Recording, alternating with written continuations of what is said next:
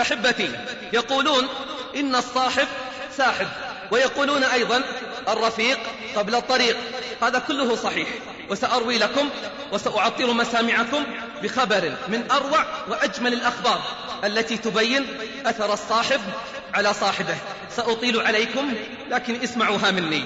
يقول مخول ابن راشد النهدي رحمه الله جاءني بهيم العجلي يوما فقال لي هل تعلم لي رجلا من جيرانك أو إخوانك يريد الحج ترضاه أن يرافقني؟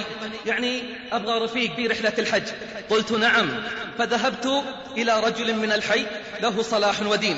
فجمعت بينهما فاتفقا على المرافقة الرفيق قبل الطريق.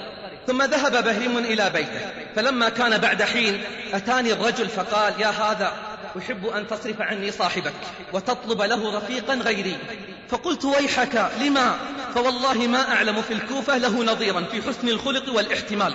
ولقد سافرت معه وركبت معه البحر فلم أر منه إلا خيرا. قال ويحك أخبرت أنه طويل البكاء لا يكاد يفطر.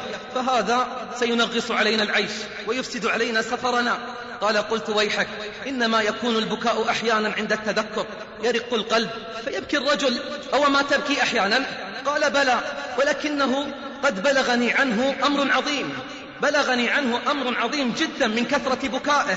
قال قلت اصحبه فلعلك أن تنتفع بمرافقته. قال سأستخير الله. فلما كان يوم السفر جيء بالإبل وأخذوا يستعدون. فجلس بهيم في ظل الحائط فوضع يده تحت لحيته وجعلت دموعه تسيل على خديه ثم على لحيته ثم على صدره.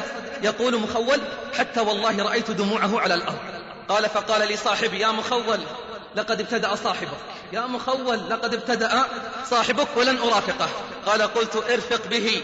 لعله ذكر عياله ومفارقتهم فبكى من أجل ذلك فسمع بهيم ما قلت فقال والله يا أخي ما هو ذاك ولكني ذكرت بهذه الرحلة الرحلة إلى الدار الآخرة ثم على صوته بالبكاء والنحي.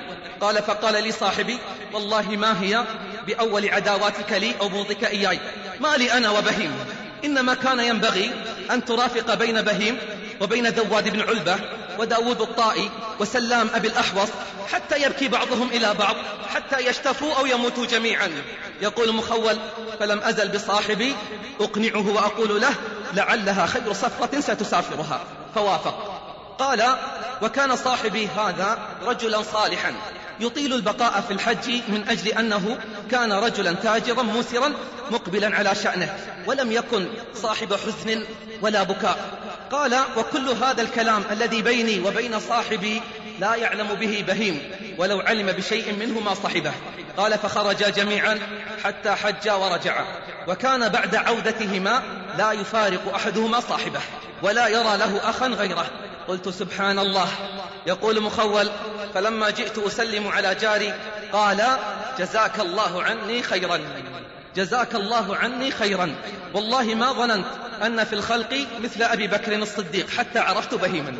والله ما ظننت أن في الخلق مثل أبي بكر الصديق حتى عرفت بهيما. كان والله يتفضل علي في النفقة وهو معدم وأنا موسر ويتفضل علي في الخدمة وأنا شاب أقوى منه. وكان يطبخ لي وأنا مفطر وهو صائم. قال فقلت فكيف كان أمرك معه في الذي كنت تكرهه من طول بكائه؟ قال ألفت والله ذلك البكاء وسر ورق له قلبي حتى كنت أساعده عليه يعني على البكاء حتى تأذى بنا أهل الرفقة. قال ثم والله لقد ألفوا بكاءنا فجعلوا إذا سمعونا نبكي بكوا. وجعل بعضهم يقول لبعض ما الذي جعل هؤلاء أولى بالبكاء منا؟ والمصير واحد لماذا هم يبكون ويتفكرون ونحن لا نتفكر؟ اسألوا أنفسكم. وليسأل كل منا نفسه ما الذي أبكى هؤلاء؟ قال فجعلوا والله يبكون ونبكي. والله لقد رجعت بغير القلب الذي ذهبت به فجزاك الله عني خيرا. ما وجدت مثل بهيم والله ما وجدت صاحبا مثله. قال ثم خرجت من عنده فأتيت بهيما فسلمت عليه فقلت كيف رأيت صاحبك؟ قال كخير صاحب كثير الذكر طويل التلاوة للقرآن سريع البكاء غزير الدمعة محتمل لهفوات الرفيق. فجزاك الله عني خيرا يا مخول. كرر علي حديثهم يا حادي. فحديثهم يجلو الفؤاد الصادي. هكذا الرفقاء وإلا فلا. هكذا الرفقاء وإلا فلا. ما أكثر الذين يجتمعون على الضحك والاستهزاء. وما أقل من يجتمعون على الذكر ومدارسة القرآن والبكاء. أنا لا أقول لا تضحك. أنا لا أقول لا تضحك. ولكن على ماذا الضحك؟ أنا لا أقول لا تضحك ولكن على ماذا الضحك؟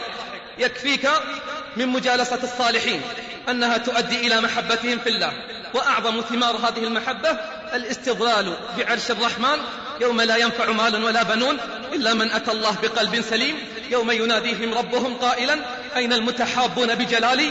اليوم أظلهم في ظلي يوم لا ظل إلا ظلي. ويكفيك أيضا أن العبد بمحبته لأهل الخير يلتحق بهم ويصل إلى مراتبهم وإن لم يعمل بعملهم. في الصحيحين عن ابن مسعود رضي الله عنه قال جاء رجل إلى النبي صلى الله عليه وسلم فقال يا رسول الله كيف تقول في رجل أحب قوما ولم يلحق بهم؟ فقال النبي صلى الله عليه وسلم المرء مع من أحب. المرء مع من أحب؟ يقول أنس في حديث آخر فما فرحنا بشيء فرحنا بقول النبي صلى الله عليه وسلم أنت مع من أحبب. فأنا يعني أنس يقول فأنا أحب النبي صلى الله عليه وسلم وأحب أبا بكر وأحب عمر وأرجو أن أكون معهم وأرجو أن أكون معهم بحبي إياهم. وإن لم أعمل بمثل أعمالهم ولست بصدد ذكر محاسن الرفقة الصالحة ولكن بضدها تعرف الأشياء. اللهم إنا نسألك حبك وحب من يحبك وحب عمل يقربنا إلى حبك يا ذا الجلال والإكرام. أسأل الله أن يوفقني وإياكم لجلساء الخير الذين يأخذوننا إلى السعادة الدنيوية والأخروية. وأسأله أن يوفقني وإياكم لتجنب جلساء الشر الذين يتسببون في التعاسة الدنيوية والأخروية. اللهم وفقنا لفعل الطاعات وترك المنكرات. اللهم احفظ شبابنا وشيبنا ونساءنا وأطفالنا من مضلات الفتن. ما ظهر منها وما بطن. عباد الله إن الله يأمر بالعدل والإحسان وإيتاء ذي القربى. وينهى عن الفحشاء والمنكر والبغي يعظكم لعلكم تذكرون. فاذكروا الله العظيم الجليل يذكركم واشكروه على نعمه يزدكم ولذكر الله أكبر. والله يعلم ما